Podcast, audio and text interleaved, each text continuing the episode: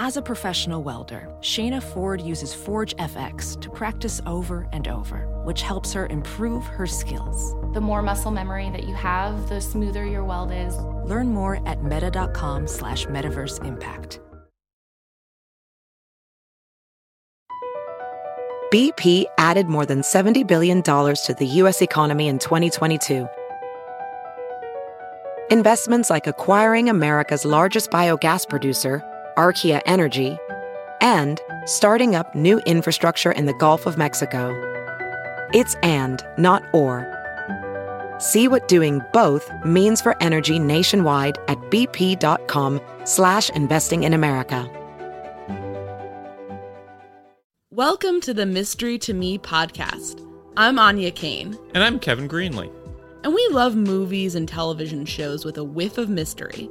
Mystery to Me will feature us riffing on murder mysteries, film noir, cozy detective stories, police procedurals, psychological thrillers, legal dramas, tales of teen sleuths, and more. Once we're done yucking it up about whatever we've just seen, we'll serve up our five star final takes on whether it's worth your time. If you're offended by silliness, profanity, political asides, canine related interruptions, and losers laughing at their own bad jokes, beware. Also, note that some of the stories we'll be talking about are pretty dark, and in some cases, exceptionally badly written. So, content warning for murder, violence, suicide, torture, rape, racism, misogyny, homophobia, transphobia, and bigotry. If there's a movie or show you'd like for us to talk about, email us at mysterytomepodcast at gmail.com. Our show's take on genre is pretty loosey goosey, so as long as your suggestion has some dash of mystery, we're interested in hearing about it. Spoiler alert! We're going to be discussing the entirety of this show or movie, spoilers and all. So if you want to be surprised, press pause, go watch the thing, then join us for the show. Now that you've heard our spiel, go ahead and polish off those magnifying glasses and slip into your favorite trench coat. Let's get mysterious.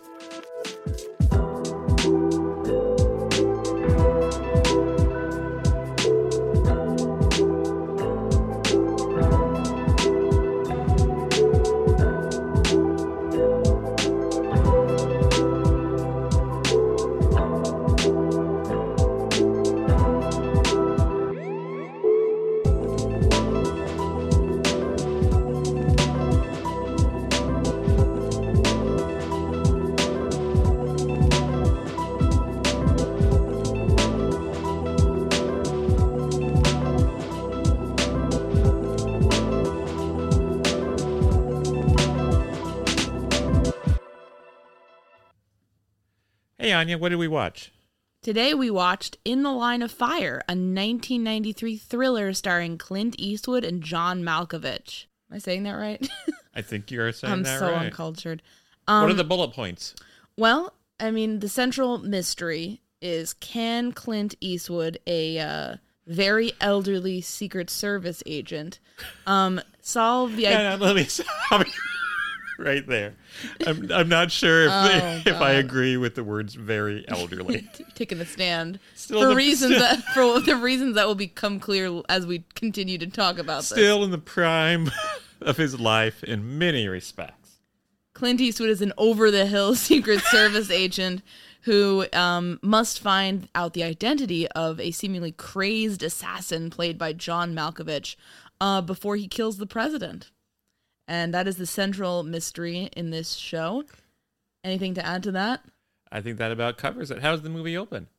Ah, well, it, it opens with uh well, I mean, first it kind of just tells us we're in Washington, right? It kind of gives us the works. We visit the monuments, we smell the cherry blossoms, we watch Segway riding tourists crash into one another on the National Mall. That didn't happen the, in the film, but that's my one of my favorite DC memories.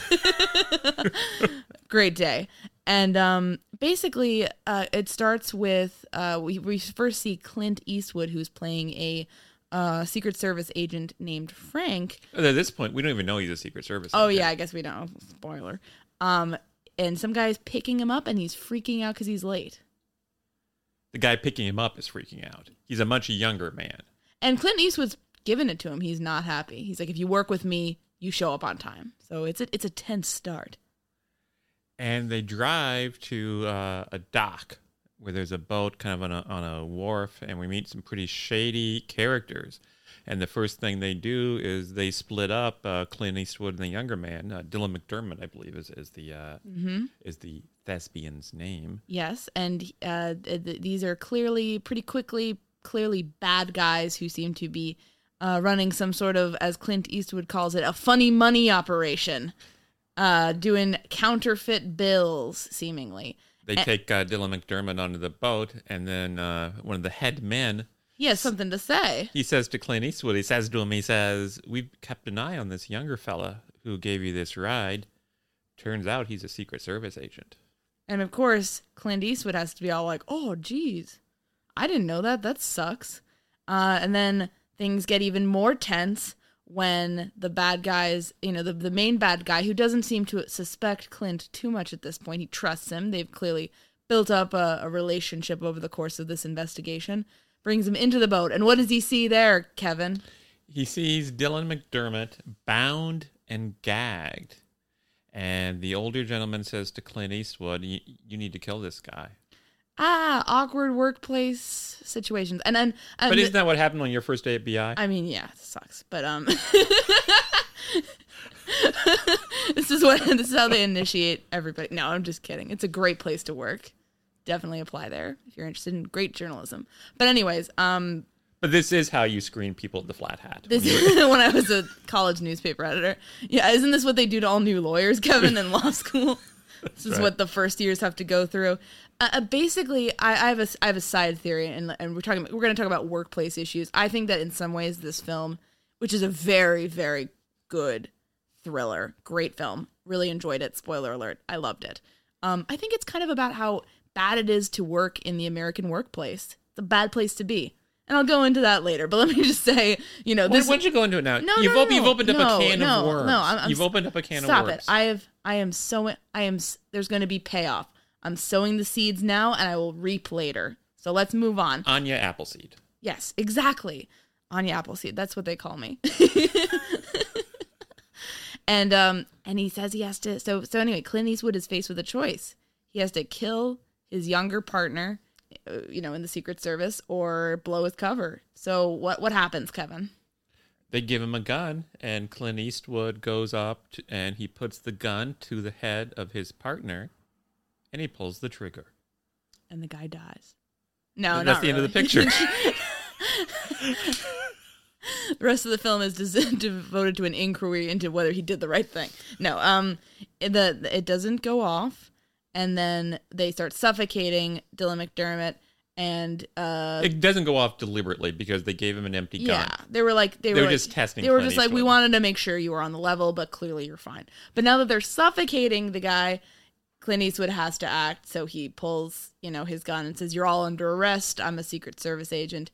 And you know get get into a quick gun battle, and anyways, they get out of there. He and his partner are safe. They bounce. Um, His is pretty badly shaken up by this. as Understandably as, so. as anyone would be. I, I mean, I think being suffocated to death by a plastic bag is a pretty terrible work experience, as work experiences go. And so Clint Eastwood. and he also reveals early on that he has a small, a young family. So that already should worry everybody. Anybody who's talking about their young family, like if you work in a, like you did, that's just a don't do it because that that's never gonna bode well. So then they just go and unwind by Clint Eastwood playing the piano, and they go to a bar and they're just smoking and chilling out. And And Clint Eastwood says, "Go home, hug your wife and kids, or your kid rather. Uh, there's this little thing uh, we're supposed to do together. I'll do it by myself. They got a report that there's a suspicious character living in kind of a sleazy little apartment, and so Clint Eastwood goes to investigate that by himself. Yes, and basically, uh, Clint Eastwood arrives uh, to find the landlady very shaken up by her former tenant's apartment, which has been organized into like a basically like a murder board of different presidential assassinations. Yeah, it's like this guy's. Cut, it's like he's a teenager. This is a very hip reference. It's like a teenager who's cut out a lot of articles from Tiger Beat about Menudo, and he's pasted them all over his wall because the wall is covered with clippings from uh, newspaper and magazine articles about presidential assassinations and presidential assassins. So it's kind of creepy. Voila, voila. it's gonna be my new catchphrase. Um, it's it's pretty ominous. So not only uh is this scene ominous because they're finding this creepy uh collage, but we actually see that John Malkovich is watching Clint Eastwood investigate his apartment. Very spooky. So things are already getting tense. And Clint Eastwood's realizing, well, maybe this is something I should bring in the other fellas. So he leaves and he comes back uh, maybe the next day with his partner Dylan McDermott. And when they go in at this point, Miss Kane, the apartment is almost completely empty. Everything's been taken out except for a picture from the Kennedy assassination. And this picture has a figure circled, and that figure is Clint Eastwood. A who we- young Clint Eastwood, a Dirty Harry era Clint Eastwood. who we now learn was an active duty Secret Service man who was present in Dallas on the day JFK was killed. I guess it's not really Dirty Harry because that was the 70s, but whatever, yeah. It's a it's a man with no name era Clint Eastwood. And yeah, this is this is kind of a central this introduces a central sort of uh ribbon running through this film which is that uh Clint Eastwood is one of the um oldest Secret Service agents still on duty and he was actually the only one to have lost a president because he was on the JFK detail and was indeed there in Dallas in 1963. So the single most identifying feature of his career is failure. Yes, and it's I mean it's it's it's a great storytelling choice because he has to he's in some ways looking for redemption from that catastrophic failure and you find out over time that he had a you know kind of a close relationship with JFK and you know has, has continued to put his work in ever since but that sort of colossal failure um had It, it wrecked his life. We Yeah. find out that he uh, started drinking too much and his marriage broke up. Yeah, so it really had a huge emotional impact on him. Um, as it did, I'm sure, the entire Secret Service. And when you think about it, in in many ways, this movie sort of feels like a film about the Secret Service in general and like how it's how it sort of changed, you know, by 1993 when the movie came out. In in regards to that kind of that 30 year span since the JFK assassination, how it evolved basically.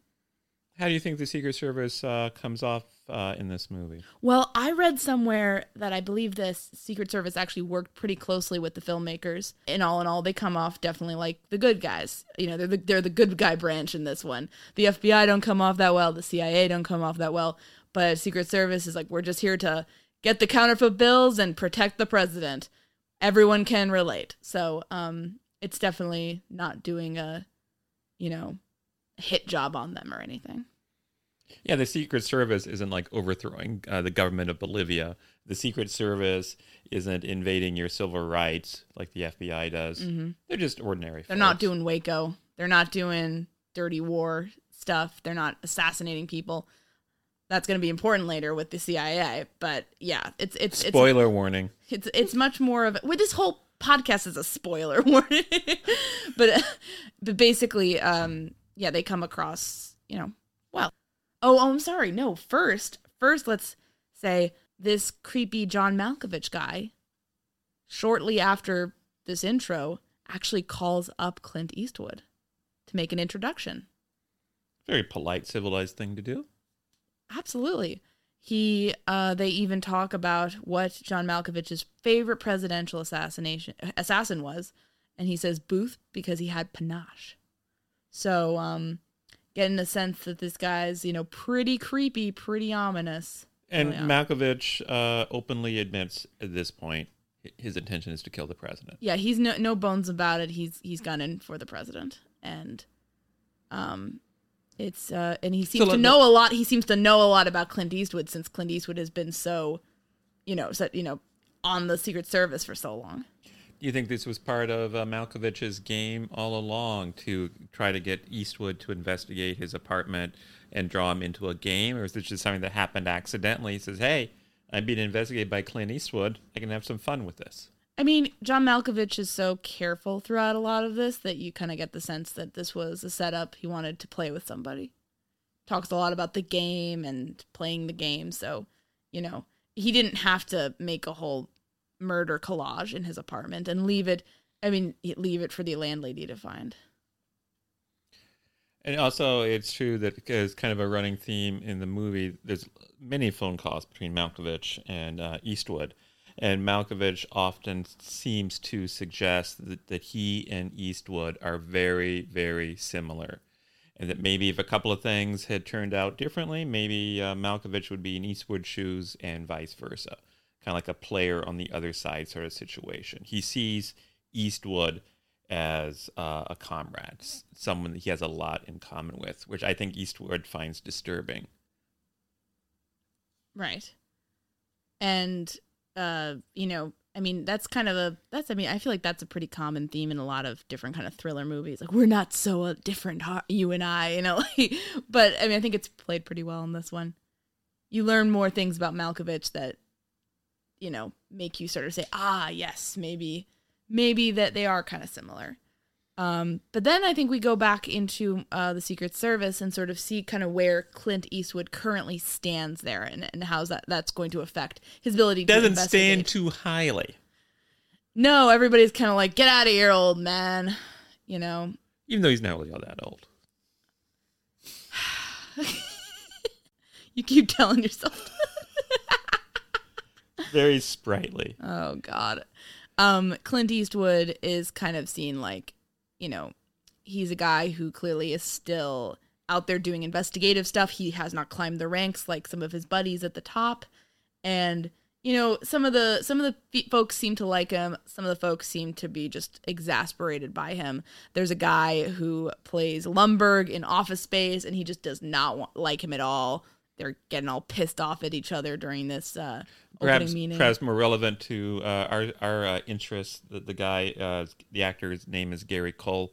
He, I know him best. He played Jeffrey MacDonald in Fatal Vision. Oh, jeez. ah, well, yeah. There you go. Um, he he is uh yeah he does not like Clint Eastwood in this. He's gonna like you're a dinosaur. You need to get the hell out of here. But um, but the, the director likes him. I don't know who the director is played by, but he, they, they director is played by John Mahoney, best known as Martin Crane from TV's Frasier. Oh, really? Yeah. Oh, dang. Okay, wow. Well, he they're they're buds. So he's like, you know what? You you know, he he kind of keeps him kind of linked into this investigation into this potential assassin. And then of course, you uh meet Rene Russo, who is uh a, a lady secret service agent. Just a little bit younger than Clint. Well, we we did the math, didn't we? Yes. you sound so embarrassed. So Clint Eastwood in 1993 was 63, and Rene Russo was 39. So they have a 24 eight year age gap, which is two years more than us. So we are basically them. And weirdly enough, we met on a, on the Secret Service detail. Yeah, it's, it's like you were you were you were obsessed with stopping the assassination, and I was a sprightly young thing. So this is basically our love story. you also are you also were for, were for a time obsessed with the JFK assassination. I might note, Kevin. So the parallels are there. They're eerie. They're eerie, and I also have blonde hair. and I used to call you up and say creepy things. Yeah. you still do. It's great. Are we Rene Russo and Clint Eastwood, or am I your John Malkovich? you and I, Kevin, we're not so different. You're the player on the Click. other side.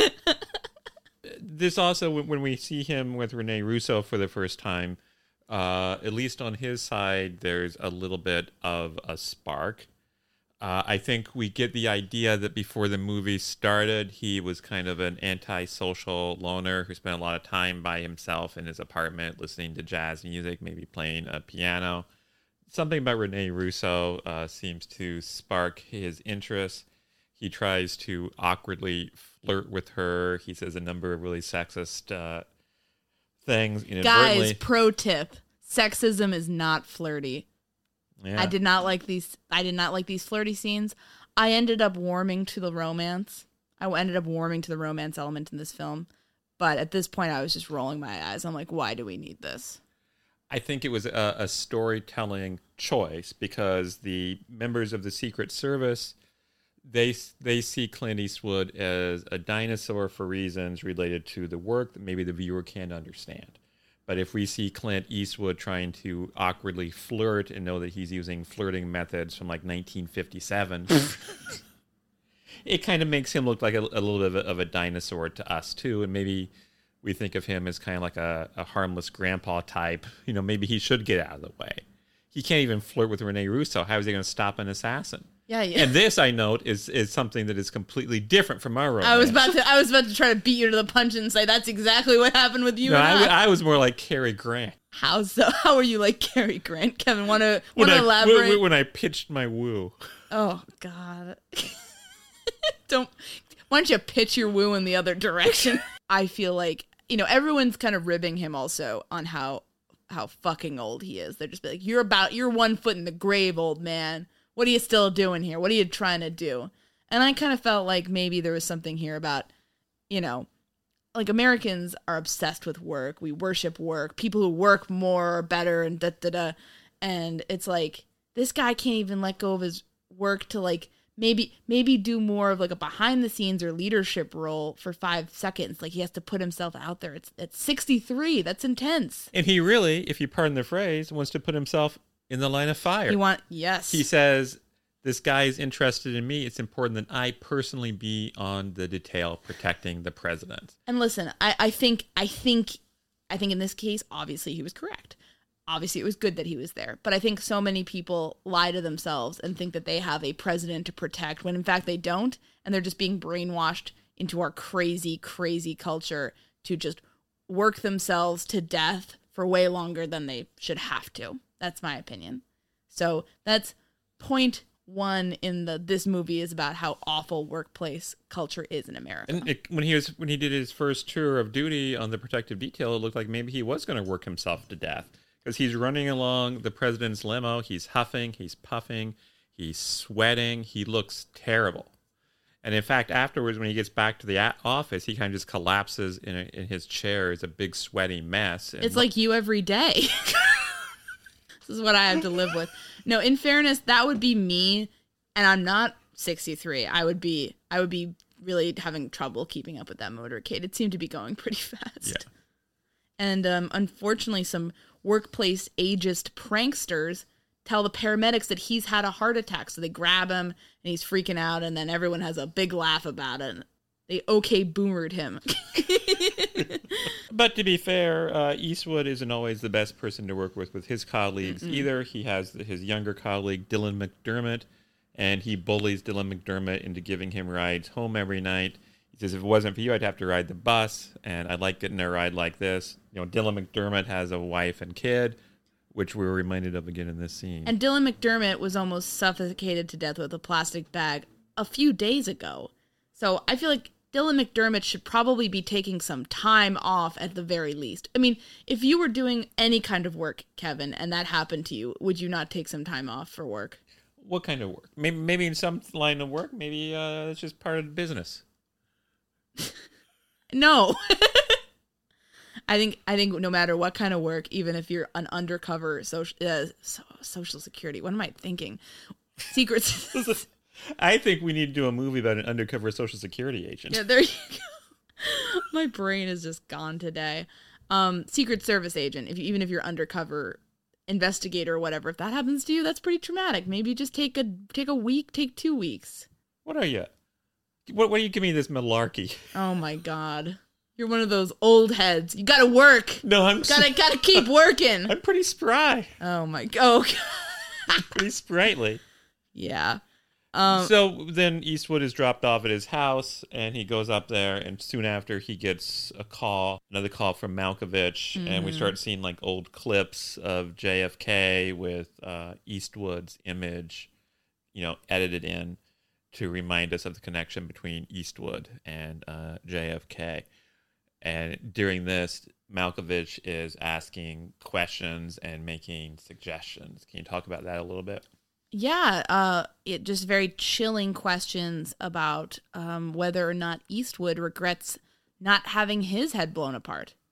Um, and uh, basically, you know, Malkovich's point is that like a Secret Service agent is basically supposed to be there to trade their life for the president, and Eastwood failed to do that. And and by dint, why is he?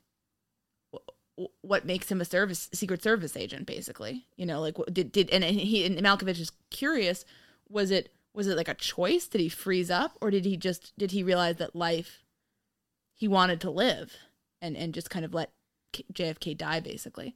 And I'm gonna say like at first I found the kind of Kennedy footage kind of cheesy and it was going on and I was like, what are they doing? But John Malkovich is like chilling tone and questions and they're just getting more and more pointed and horrific. I mean, it's just it it be, it was became it went from kind of being kind of what what are they doing to like wow this is really scary and effective. um, and of course, you know the you know Eastwood keeps him on the phone long enough to uh, get a location uh, of, of where this caller is coming from, and he gives it uh, to the you know they get they they send the authorities there. But unfortunately, what happens, Kevin? Well, the cops raided the wrong house because Malkovich was clever enough to uh, do something digitally. He did the razzle dazzle. So it appeared as if the call was coming from another location than where it actually was coming from. And uh, so they're no closer to finding out who Mr. Booth is. And so at this point, the Secret Service is like freaking out that the president is going to be killed and there's this big dinner coming up with the French president. And they say you better cancel this this state dinner with the French president and the chief of staff, who's uh, Fred Thompson, who uh, later became a senator, oddly enough. Uh, he's saying, no, we can't cancel this state dinner because it's so crucial to the president's reelection campaign that people see him with the French president.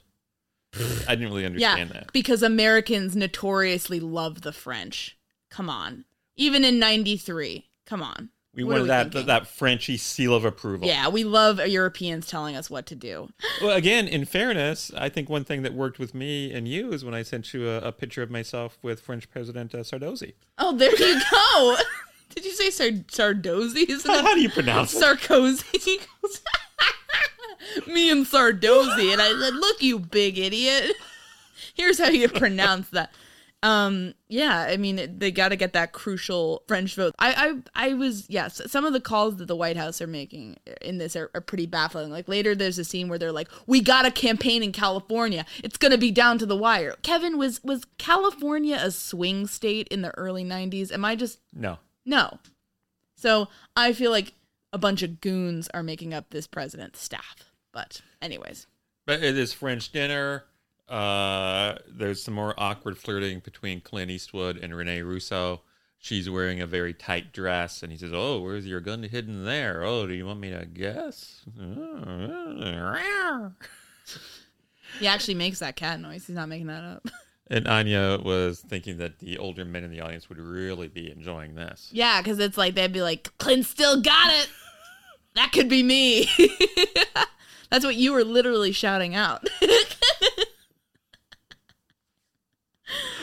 Um, but no, it's it's it's. I mean, and I think at this point I noticed, and honestly, to me, like looking back, this wasn't even where the film really got super going. I mean, I was already intrigued, I was hooked, I was into it, but um, the film really didn't get going for me until a little while later. But at this point, you were so engrossed, you just stopped taking notes. Can you tell me about that?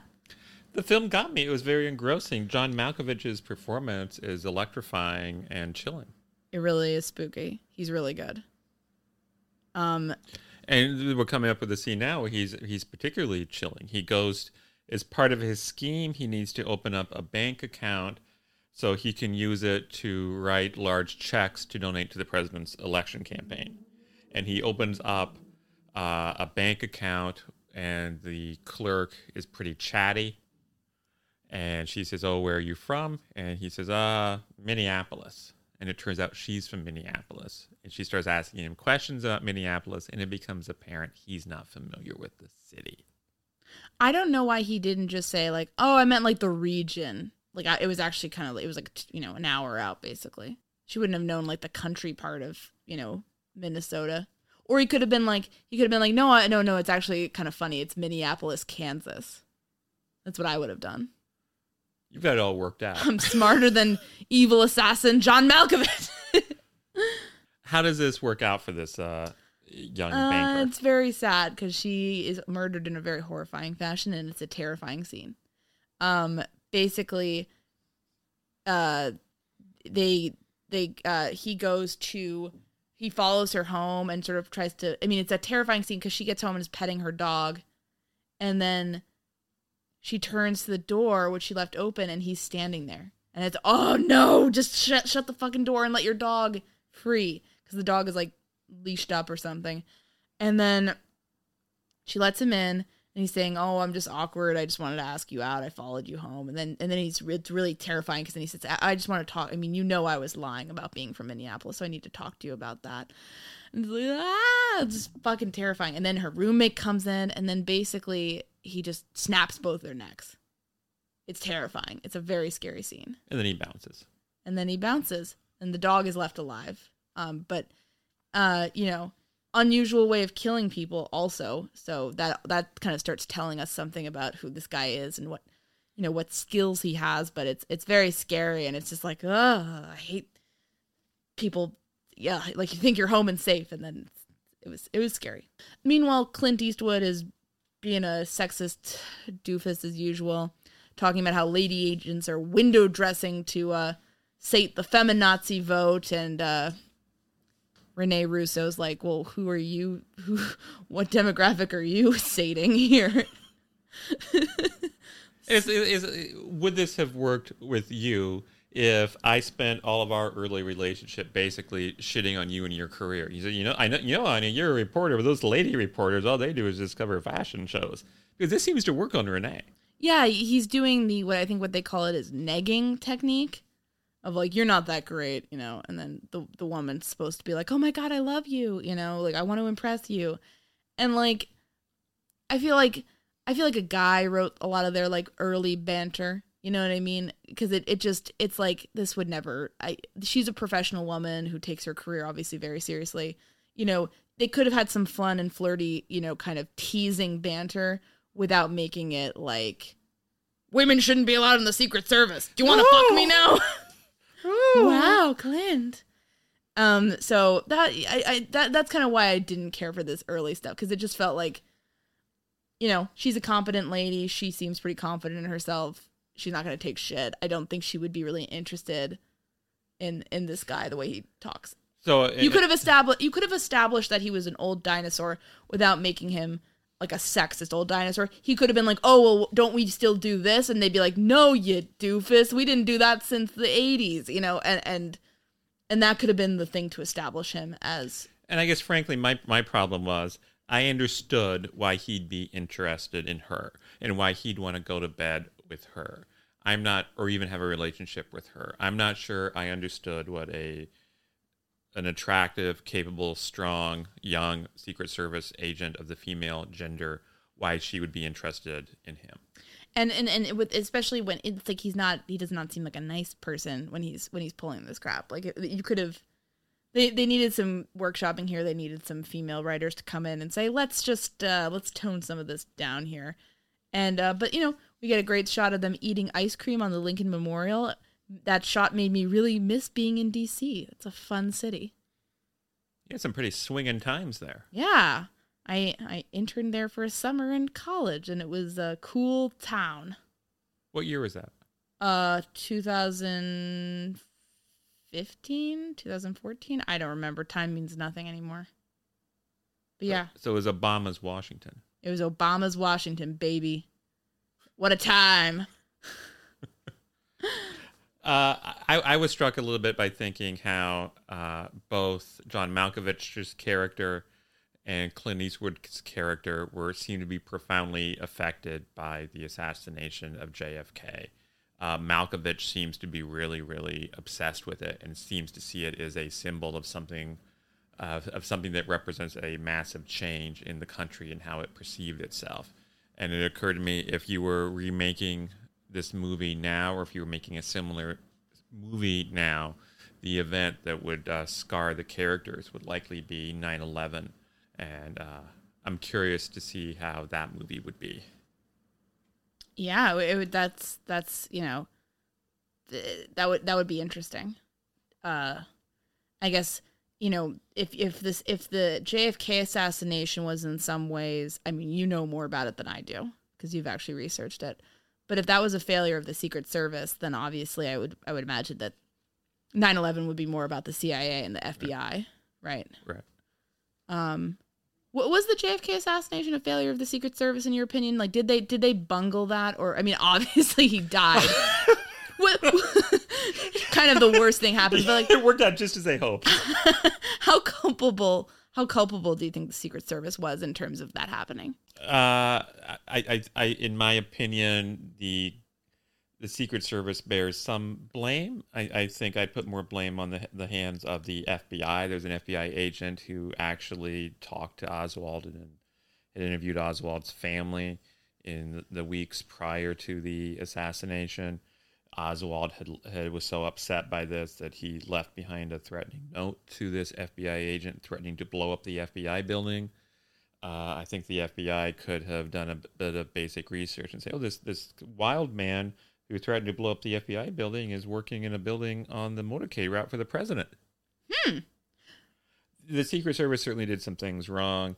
Uh, some of the agents were out drinking late the night before, which may have reduced their reaction time. Uh, I think they were a little bit too willing to go along with some of JFK's wishes. He did not want any Secret Service agents to ride on the sides of the car that he was in uh, because he wanted people to be able to see him. And perhaps if Secret Service agents had been riding, standing on the sides of the car, perhaps they would have been able to take the bullet instead of uh, Kennedy. Yeah, it's it's an interesting. Kevin, who did the JFK assassination? Uh, the, JFK was assassinated by Lee Harvey Oswald acting alone. Thank you. Why do you ask, Miss Kane? Because there's a lot of stupid people out there. um, but anyways, yeah, the, the 9/11. I mean, uh, one thing I was thinking about. This is stupid. This is stupid. It's not stupid. It's it's a big deal. Like we think about when we think about assassinations. Who, what are the two presidential assassinations you think about? Uh, I guess the two big ones are JFK and Lincoln. Why does nobody care about McKinley and Garfield? No, no, and, and I asked me like, did the nation go into mourning over Garfield? Am I just missing that? I don't know. I enjoy history. I enjoy reading about history, but I don't know. I'm sure there was something, but you never hear about it. You never like, oh my god, the the post Garfield dark days where everyone was walking around wearing black. I just don't hear about it. I think they went into mourning for him, and uh, wasn't he the one where he probably would have lived, except the doctors really messed up, and so it was kind of a long, drawn out, painful death. Oh, that's sad because it's like it was like almost like the mourning period kind of got messed up because it was like, oh, maybe he's okay. Oh no, it's taking a turn for the worse. He sound he always seemed like a pretty chill guy to me. I don't know that much about Garfield, but I feel like he would have been an okay president. I'd recommend reading uh, Dark Horse by the great historian Kenneth Ackerman. There you go. All about Garfield. Yeah, don't you don't feel like he seemed like a chill dude? Y- yes, that was the theme of Dark Horse. This fella's a chill cat. Don't make fun of my millennial slang, old man. or I'll tell people that you're having a heart attack, and they'll go running over and try to help you. Um, and then McKinley, maybe people don't care about him so much because he was kind of a jerk, wasn't he?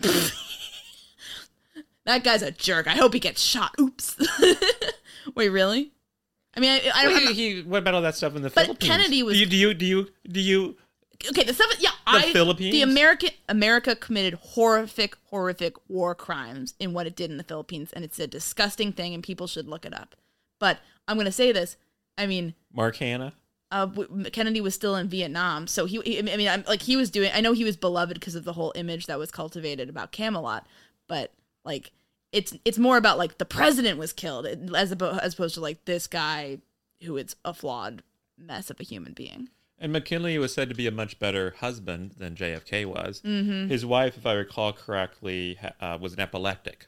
And when she would have a seizure, it would embarrass her if it was happening out in public. And so he would take uh, his handkerchief and he would discreetly put it over her face as she had a seizure so people wouldn't see that and spare her some embarrassment. Wow.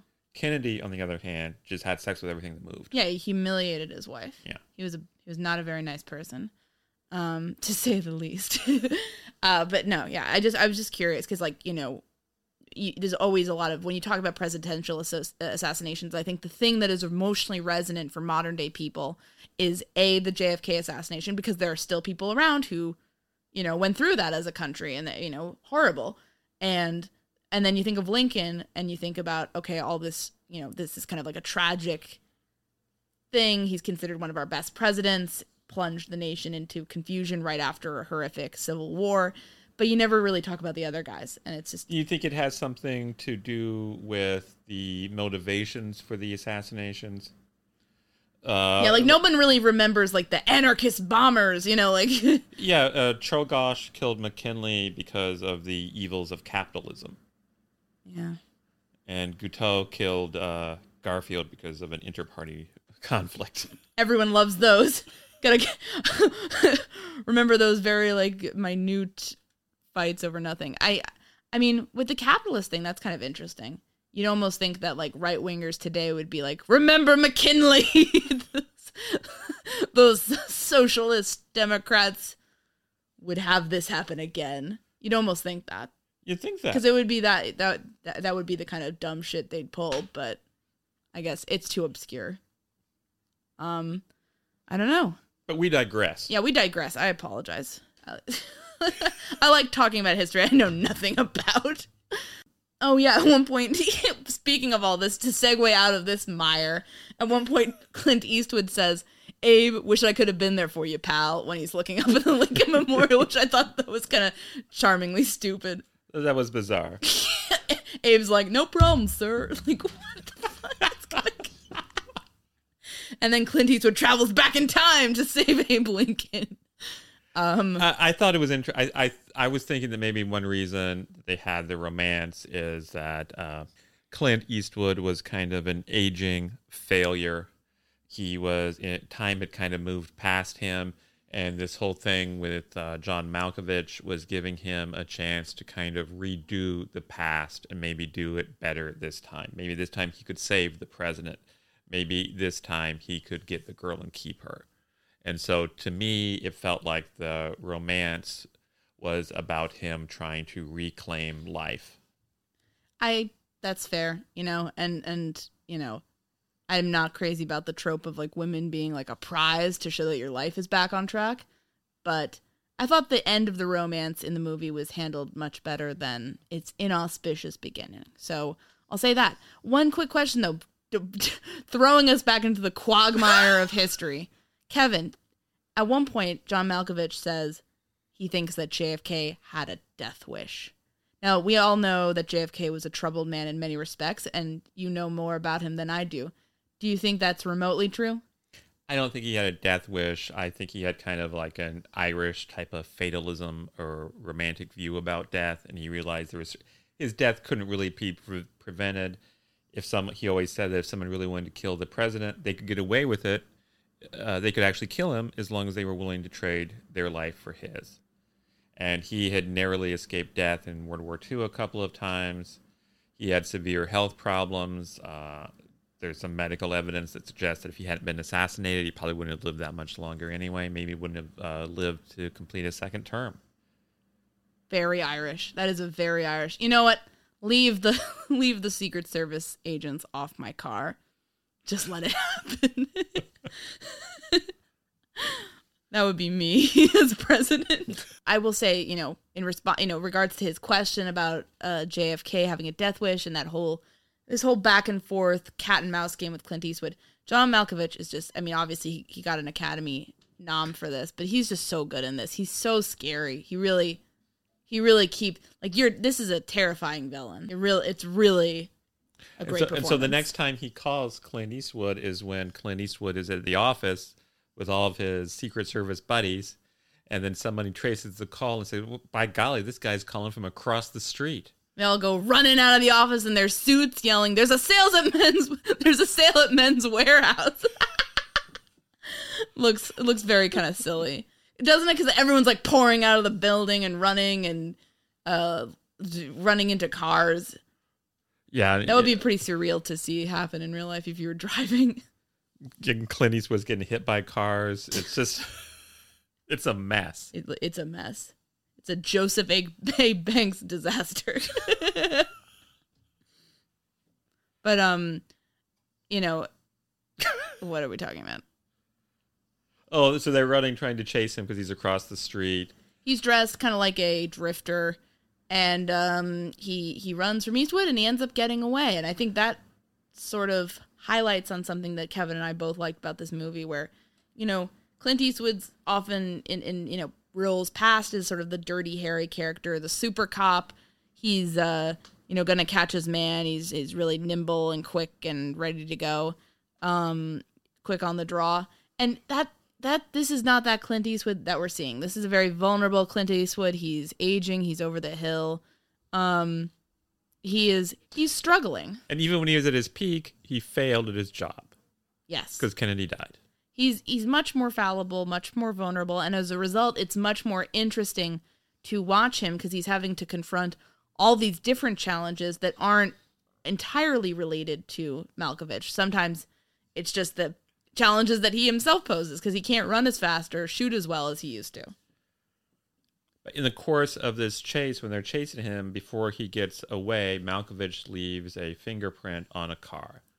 And so Eastwood takes this fingerprint in to be identified, and they do identify it, but they don't tell the Secret Service who it belongs to.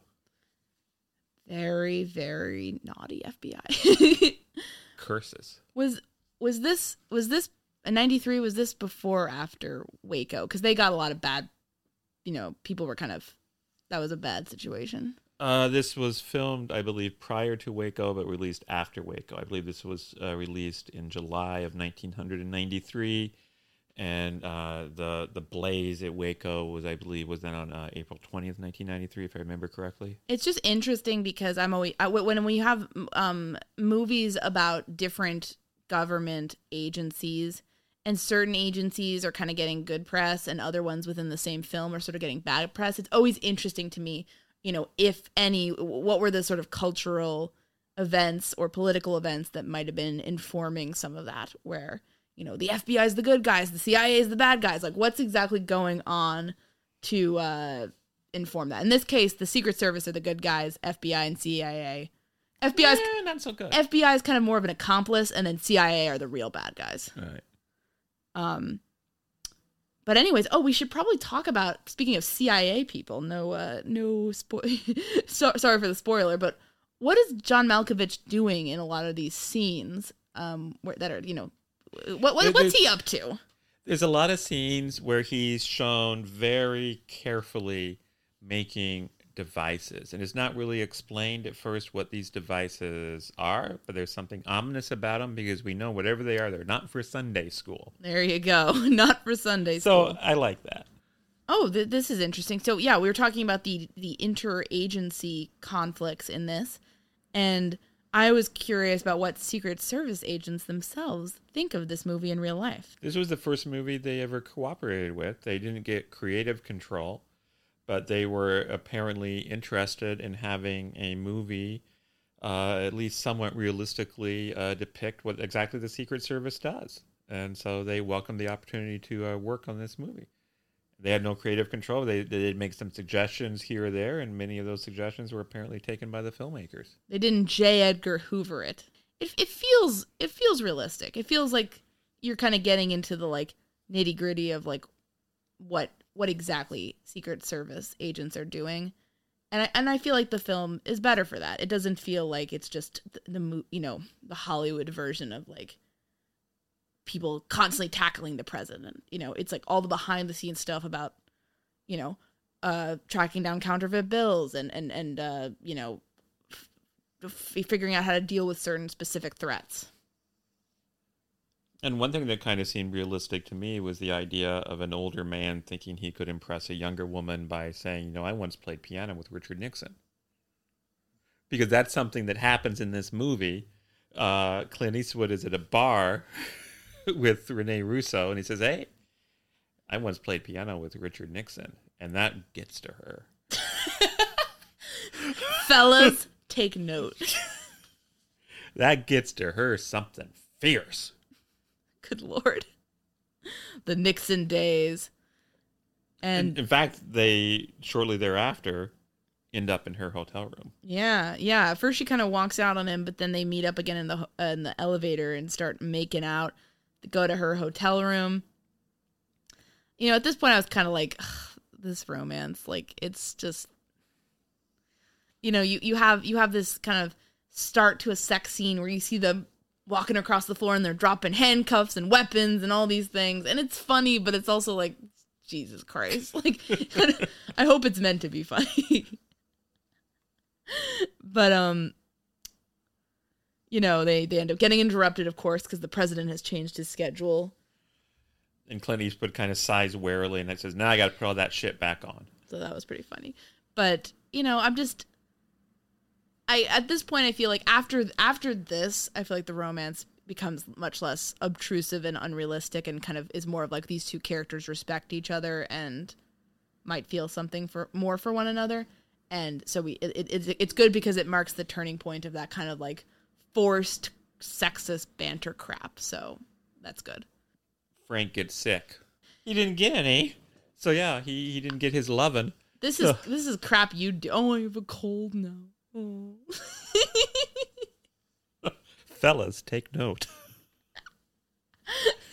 you you didn't have sex really with me and then I got sick.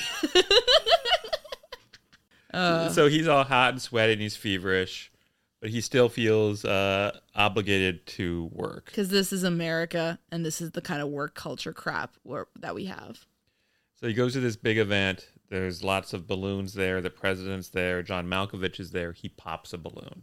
Who pops the balloon? The president, John Malkovich, or Clint Eastwood?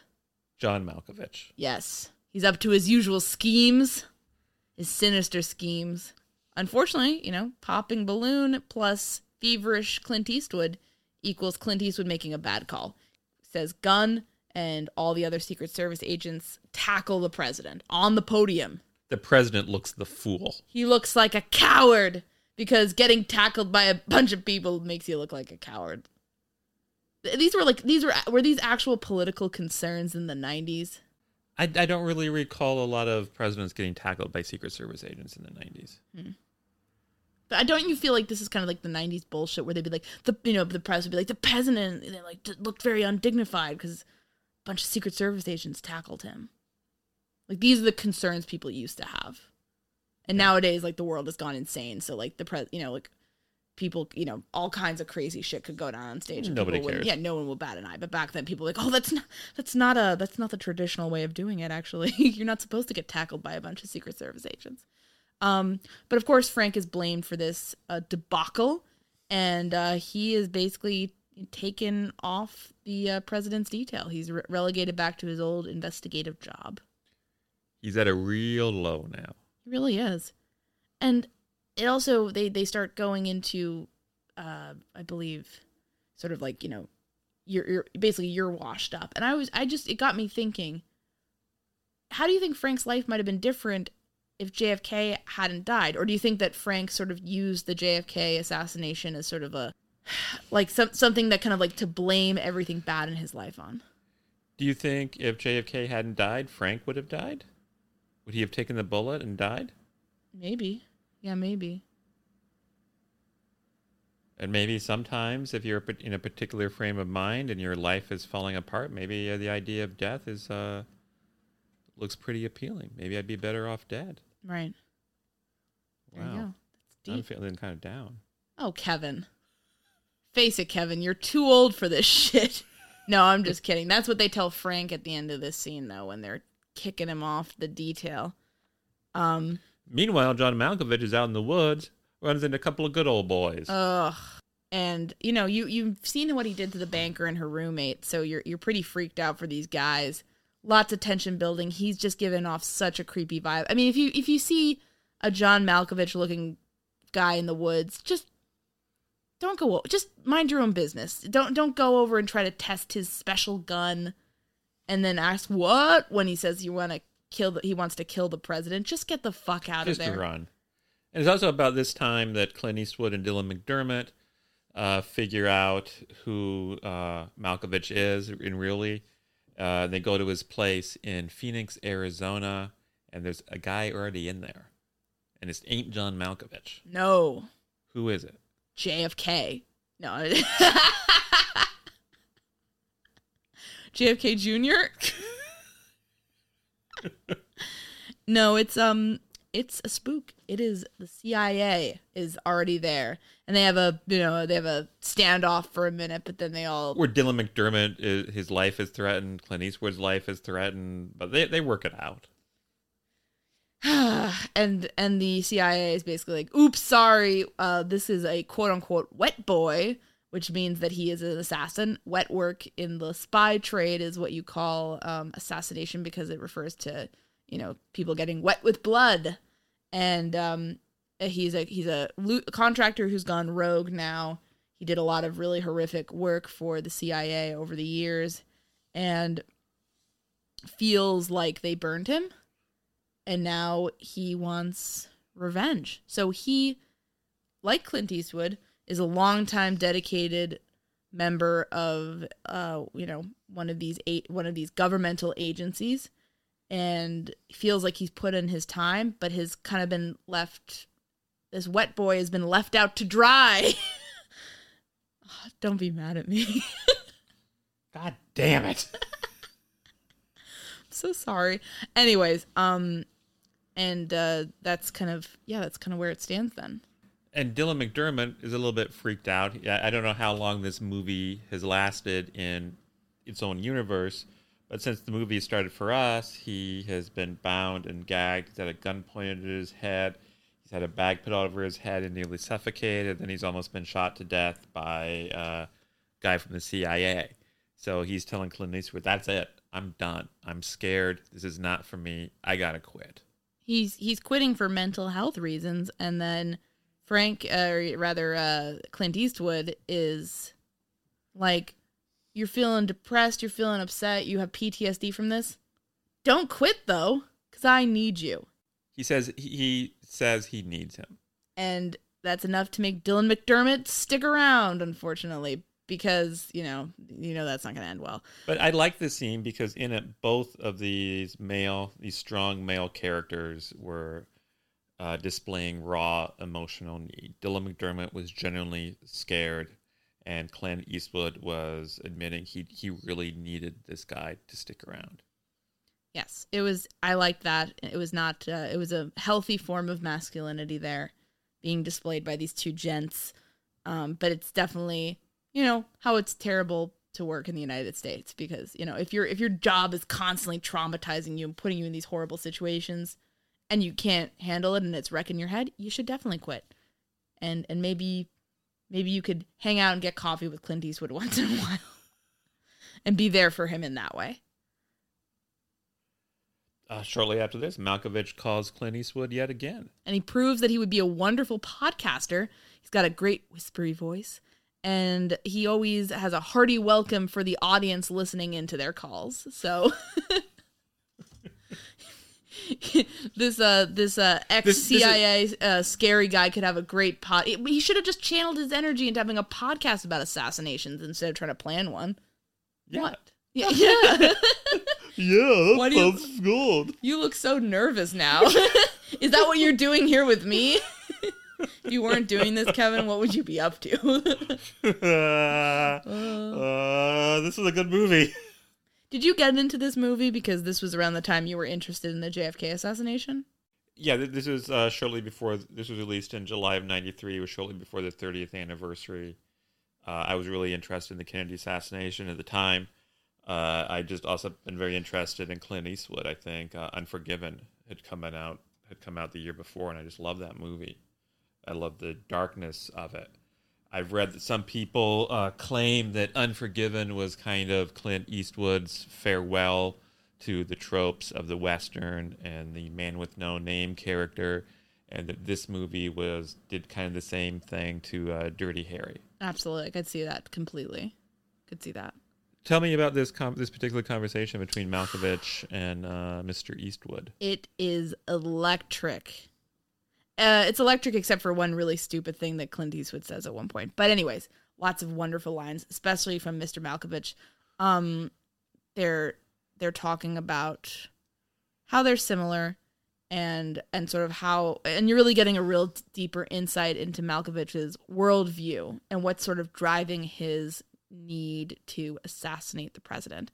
Um, I love the line where he's kind of comparing his experience working for the government to Clint Eastwood, saying, uh, "We both used to think this country was a very special place, and, and you know now he how, now he no longer does." I think for me, sitting here in 2020, that line hits very differently than it might have for most audience members in 1993. How so? I don't think this country is a special place, and I think the the wool was pulled over all of our eyes for a long time, and this COVID epidemic has really uh, forced a reckoning for a lot of people about how deeply, deeply damaged this country is. The fact that we let thousands of our fellow citizens die in such a manner in this in this horrible pandemic, and uh, there's been no leadership, and and um, you know, it it's hard to sit and say you're special when you see something like that happen. I think in the roaring 90s when everyone's having a great time and has all the money and no, we're gonna we won the Cold War. Wow, you know, it, it's this this line might have been like, oh wow, Malkovich, you're such a downer. Jeez, and nowadays I'm like nodding, like yeah, I get it. I'm as I'm as jaded as this ex CIA assassin guy. Are you a wet girl? I'm a wet girl. I don't know. Are you? Are you? Are you? Have you taken the Malkovich red pill? or is that just me being depressing? Well, I, I'm worried if you go on talking like this, you might have a rendezvous with my ass. oh, that was the one really corny line in this this uh very sizzling, otherwise sizzling back and forth, and that just definitely speaks speaks to like Clint Eastwood's character not really having much to say in terms of Malkovich's scathing criticism of the United States and how it treats its citizens and the people who dedicate their lives working for this government. You can have a rendezvous with my ass. that sounds like a line delivered by somebody who has nothing nothing to throw back. I loved I loved Malkovich talking about like how he's a monster. They created this this country created a monster and you know you can't have monsters roaming the quiet countryside now can we? Clint Eastwood is throwing back Malkovich's earlier line about what happens in the dark when the demons come. What does he see?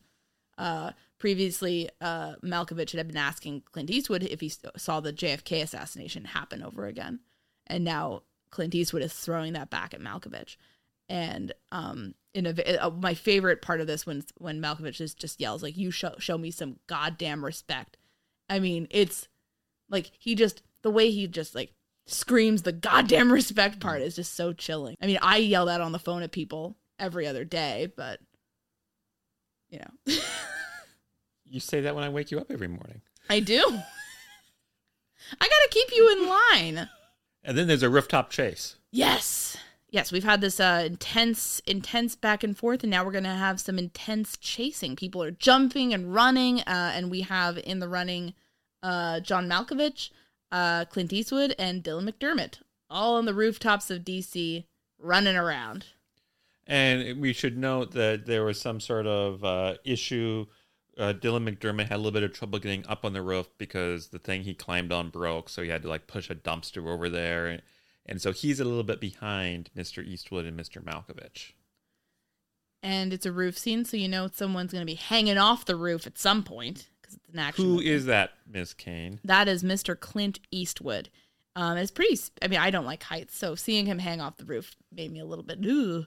Um, and I thought this was a really like I I talked about the scene where he kills the banker, where he's suddenly in the door frame this was probably the other scene that kind of gave me a bit of a fright. I'm I'm very sensitive, so I'm, I do not think this would scare most people. But you you just see Clint Eastwood. He's looking up at the blue sky, holding onto the side of this uh, building, and then suddenly uh, Malkovich's face, wearing shades, just is looming over him.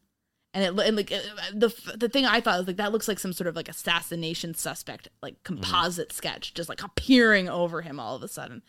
It's pretty spooky and he tells Eastwood to take his hand if he wants to live. Yeah, it's it's like this guy is a wannabe assassin, but he also seems to want to save Clint Eastwood's life, and it's it's tense. It's a Eastwood tense... pulls his gun, points it at Malkovich. Malkovich puts the gun in his mouth. That moment was apparently improvised on the set. I could tell. Yeah, that seemed like yeah, I could see that.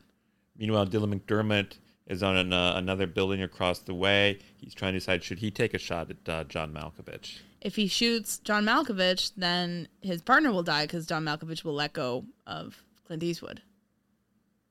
So he's he's having to do the calculus there, and uh, so is Clint Eastwood because if Clint Eastwood shoots John Malkovich, he will die because he will fall. But at the same time, he will be preventing this predator from going at the president. I mean, it's a pretty it's a pretty intense yeah, it's a pretty intense scene. What what did you think of I think uh, Eastwood should have taken the shot. I think he should have too. Yeah. That's his job. But it's easy for me to say cuz I'm not hanging off a roof.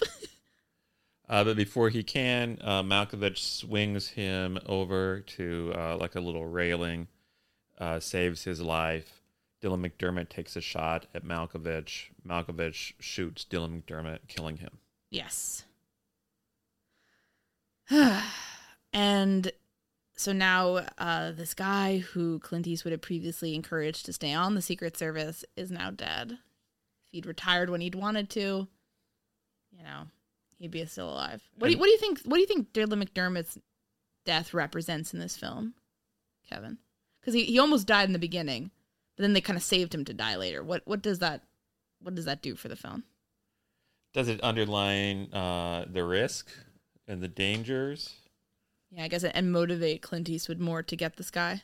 Yeah, maybe it shows what's at stake, and maybe if Clint Eastwood has lived in this job so long, has he just played it safe his whole career? No, you don't think so. I don't think it's. I think it's I think I don't want to say the wrong thing. I don't think it's easy to be a Secret Service agent, or that it's not dangerous to be a Secret Service agent. But um, how many Secret Service agents have died in the history of the service? I don't know. I don't know either. Um, I think this is a very spe- look it up because this. I think this is a very specific uh, challenge that these Secret Service agents are having to rise to meet. Um, and I think the undercover thing I don't think I think Dylan McDermott was in danger in that scene, but I think Clint Eastwood was always going to make sure that he was going to try to save him. Do you know what I mean? Mm-hmm. This is a different situation. This is like um, John Malkovich is like coming for them. Do you know what I mean? Yeah, I know what you mean. And Dylan McDermott could have potentially transferred from the investigative desk to something else, you know, that was less that was less intense than that. Looks like 37. 37. Okay, wow. That's a, lot, that's a lot more than I thought. Since when? Uh, well, let me s- scroll back here. Earliest is Operative William Craig. He died in 1902 in a collision between a streetcar and the president's carriage. Oh, J- Jesus Christ. I'll pick another one here. It, How many deaths by Malkovich? Uh, Operative Joseph A. Walker was murdered in 1907 while conducting a land fraud investigation. Where? Durango, Colorado. Oh. That town sounds like not good news. These are all like old timey before like laws were a thing though. a guy killed in 1927, Robert K. Webster. Webster. He was shot and killed by a liquor runner while on a Coast Guard boat en route to Bimini Island to conduct a counterfeit investigation. Wow, shit. I mean that these are all terrible, and I'm sorry these men died. It just this that those seem like different kind of circumstances than what we're you know. James W. Hare was shot and killed during a dispute at a firing range.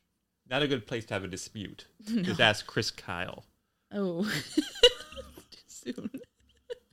I can go on and on. Operative Robert L. Godbey died in an auto accident while on an official business in 1935. These a lot of these sound very old and, and I think the country it was a different place. Back then, if you were a Durango bad guy, you might just shoot a Secret Service. Special Agent James Hollinger had a heart attack. Okay, I mean that. Like, was it a, caused by something happening? Let, let me go to the end here and uh, maybe the last couple ones. Yeah. Okay. Special Agent Nole Remagen uh, died as a result of a massive stroke while on a protective assignment. Wow. 2018. Oh, that's terrible. Uh, another man died in 2007 of a heart attack. You're looking for one died by violence, right? Well, I, yeah, I just don't think you were saying you were you were making it sound like it was the most dangerous job in the world, and I don't I don't think it is. Guy died uh 9/11, World Trade Center. Oh God, that's terrible. A lot of car accidents. That kind of makes sense to me though. Think about how many motorcades they have to ride in. This is an odd one. Hector Diaz died as a result of contracting hepatitis C while performing his investigative duties. What the? F- we digress. this is what happens when you have a bunch of true crime freaks doing a movie podcast. Jesus. But anyways, we we mentioned we probably should just not even maybe cut all that out. Those are real people who died. People died, Kevin. Uh, within the Secret Service ranks, Frank, in a way, describes himself as a living legend because he's the only active agent who ever lost a president. yes. Um, I guess the last ser- most serious attempt was Reagan, but he, of course, did not die when Right. John Hinckley shot him. And then weren't there some Puerto Ricans who tried to kill Truman in uh, like Yeah, the early 50s? I, didn't some people die in that? I think some people died in that, but Reagan's obviously much re- more recently than Truman, Kevin. Well, I'm trying to think of a, of a Secret Service agent dying to save a president. I think some secret it wasn't in the Reagan one somebody really badly hurt. Wasn't that Press Secretary James Brady? Oh, I'm yeah, that's what I'm thinking about. But we digress. Jesus. Um, and and at this point, at this point, John Malkovich has done so many heinous things.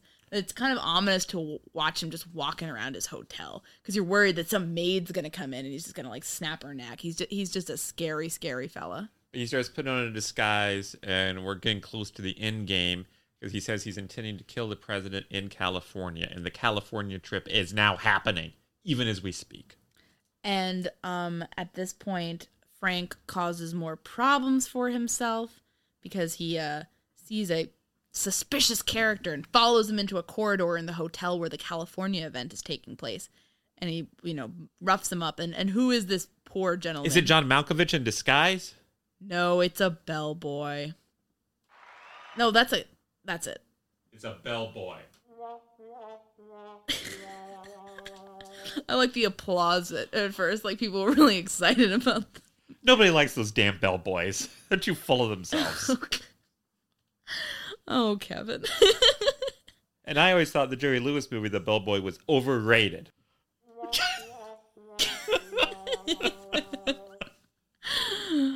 We've become like DJ Zoo people. This is terrible. I was oh, so Malkovich meanwhile infiltrates the hotel, disguised as kind of this, you know, bland bland guy with gray hair. He looks a bit different from his normal Malkovichy ways. And he goes uh he has an inn at this place because he has befriended the uh, quote unquote party chair in California by donating a bunch of money through the bank uh, where he killed a woman. Sounds like there could be a clue there. Indeed, indeed, that was not just random violence. That is going to have a payoff later. Um, but you know, you're worried about this guy in the elevator. You know, like anytime he's around someone, you're like, it's chilling because you're like, he's killed a bunch of people. And now, uh, but now that Frank has embarrassed everyone yet again by beating up a bellhop, they want him gone. He's too old. He lost his partner. He's just a mess at this point.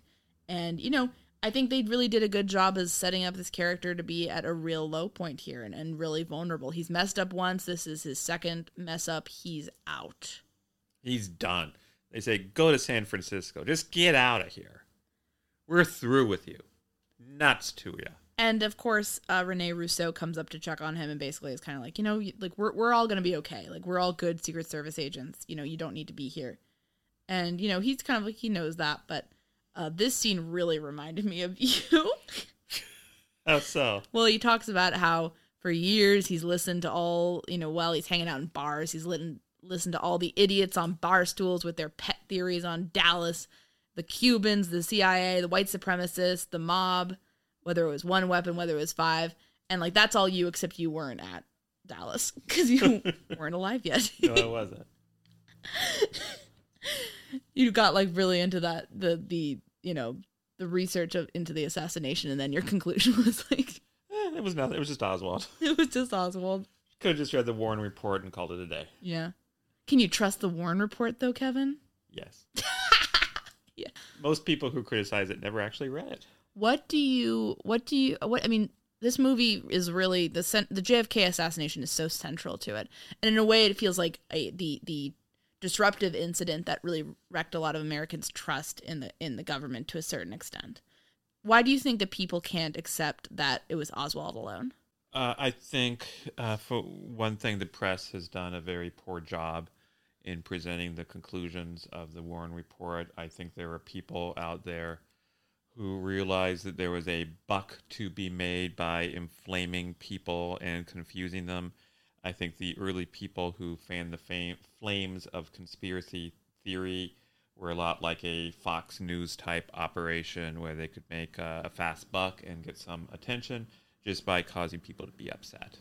And they put out some false information that confused people and angered people the way Fox News does today what effect does that have on um on American society and, and people's trust in anything? Because I mean, basically, you have a, a decent chunk of the population believing that the JFK assassination is basically an unsolved cold case. If you believe that the there was a conspiracy behind the Kennedy assassination, you basically need to believe that uh, the government on a massive level committed the crime, helped cover it up, for their own purposes. And if you believe that, how can you have faith in the government? And if you don't have faith in the government, why even bother caring or voting? Because whoever you vote for may just end up being uh, shot and killed by another element of the government and it all being covered up. We could just be a banana republic. There you go. So I think it causes people to lose faith in the government. They become disengaged. Yes. What do you think, Anya? Uh, yeah. I think the government on its own has done a lot to erode trust in itself over time. Do you know what I mean? Right. Like a lot of the things that Malkovich speaks to in this movie are about what bad stuff the CIA has done abroad, which is not a conspiracy theory, that's just what happened. you really dig this Malkovich character. You know, Kevin, this Malkovich guy as makes Father, a lot of sense. As Father Malkovich says. You're he's, wor- he's on to something, Kevin. You're worried. I'm. You're um. Yeah, as Father Malkovich says. Are you worried I'm going to become a, a Malkovich out acolyte? Going to become? Oh, touche. No, I'm just saying. Like, I agree with you. I think. I think. Con- I think conservative right wing psychos fan the flames of this in order to get people to not believe that change was possible through government, get people disengaged, get people focused on bullshit, basically. But I also think that the government, um, through things done domestically and um, abroad, has done a lot to erode people's faith in it. It's a situation where you know people should become engaged in order to rectify that situation. It's not going to be that kind of thing is not going to be if we want to if we want to stop doing horrific things um, on a domestic level and abroad, we're going to have to people are going to have to take action here, and and the, the answer is not going to be to say, well, I guess you know the you know the the the men in suits are going to come in and do a conspiracy and cover everything up. That's that's it's just not it's not a helpful instinct to buy all this conspiracy crap. Are there any conspiracies you do believe in? Hmm. uh i don't know.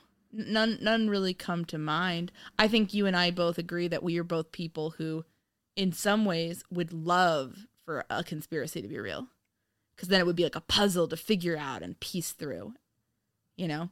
Mm-hmm. But I think if, if your instinct is to want to believe conspiracies, then you have to be even more critical of ones that you're presented with because if you have a tendency to want things to fit together and want to figure it out and want to be the smartest person in the room, you might just go you might just go nuts and, and lose your brain and the next thing you know you're blowing up a RV in Nashville because you think that the lizard people are poisoning people with 5G.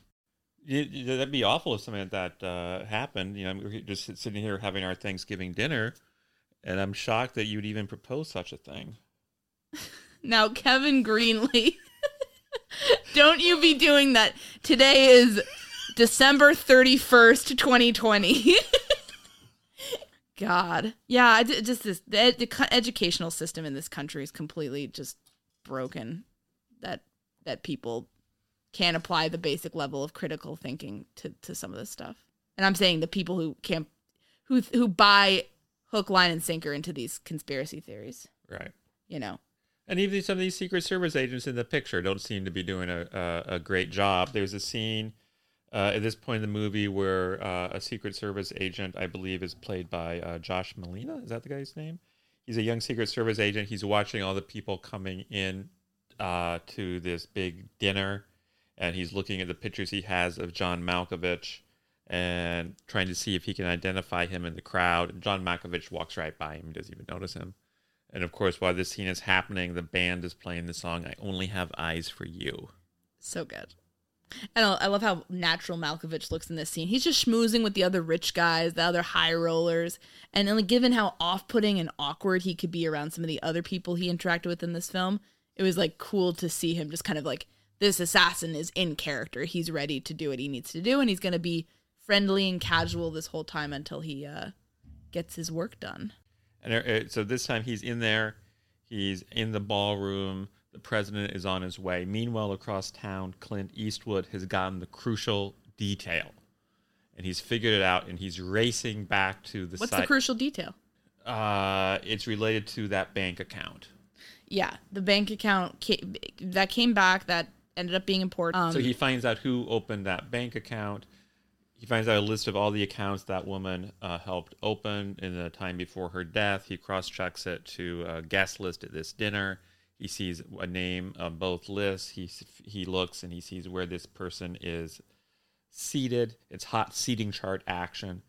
Uh, and then he sees he is seated right by where the president is, and he looks up, and the president is rapidly approaching this man, who indeed is John Malkovich, and he has a gun. So Clint Eastwood bursts through the crowd, and he jumps in front of Malkovich just as Malkovich takes a shot at the president, and Clint Eastwood ends up getting shot himself.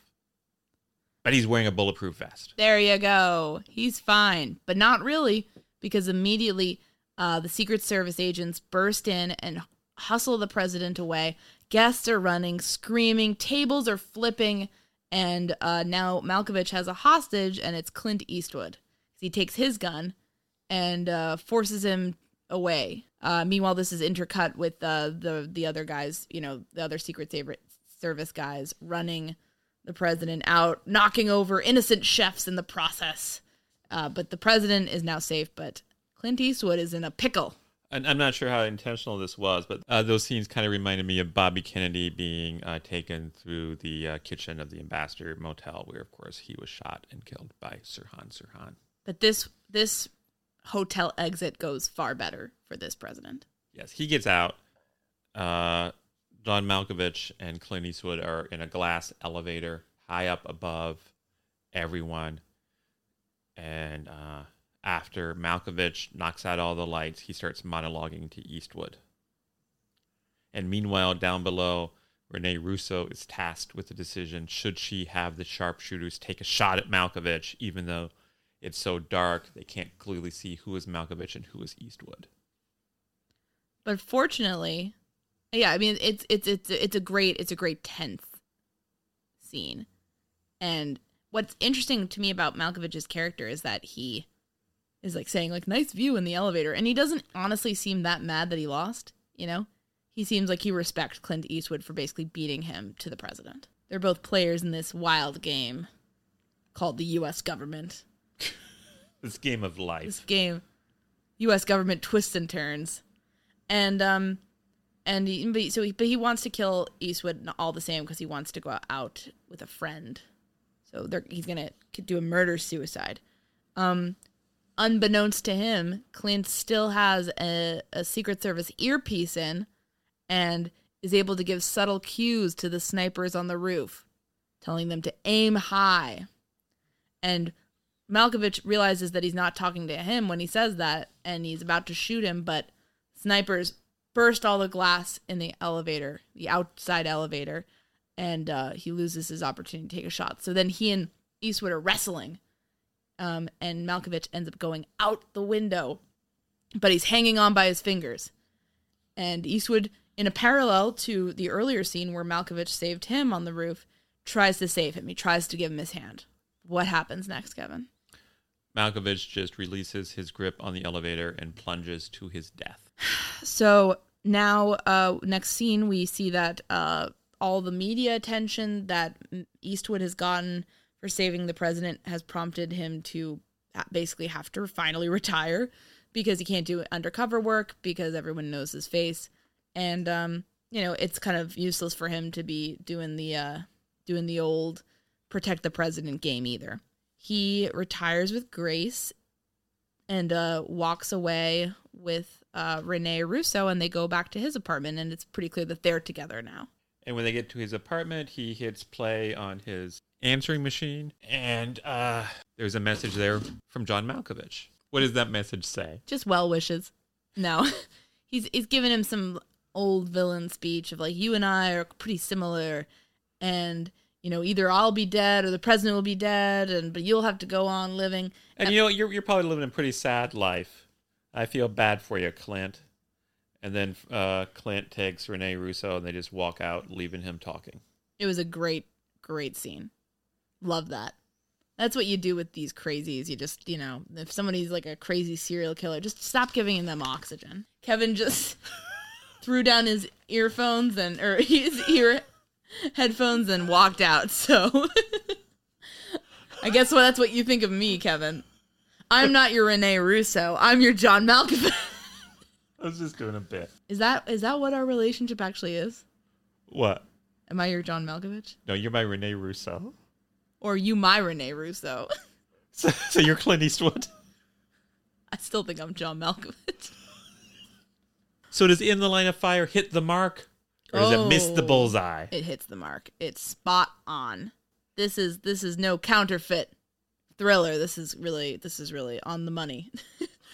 and uh you know, I love the message that, you know, Malkovich and Eastwood were pretty different cuz Eastwood is capable of changing changing things up, embracing life and uh not being psychotic. I agree. In the Line of Fire, hit the target. Thanks for listening this week. I'd like to give a special thanks to Kevin T. Greenlee, who's no relation to me. He's the guy that composed the great music for this podcast, and you can find him on the web at kevintg.com. You can follow us on Twitter at mystery to me. That's mystery underscore to underscore me underscore. And at mystery to me podcast on Facebook and Instagram. And you can always send us recommendations and feedback of any kind at mysterytomepodcast at gmail.com. We're not teens setting up Hotmail accounts in the early 2000s, so all of those spell out two as T O. Thanks so much for listening.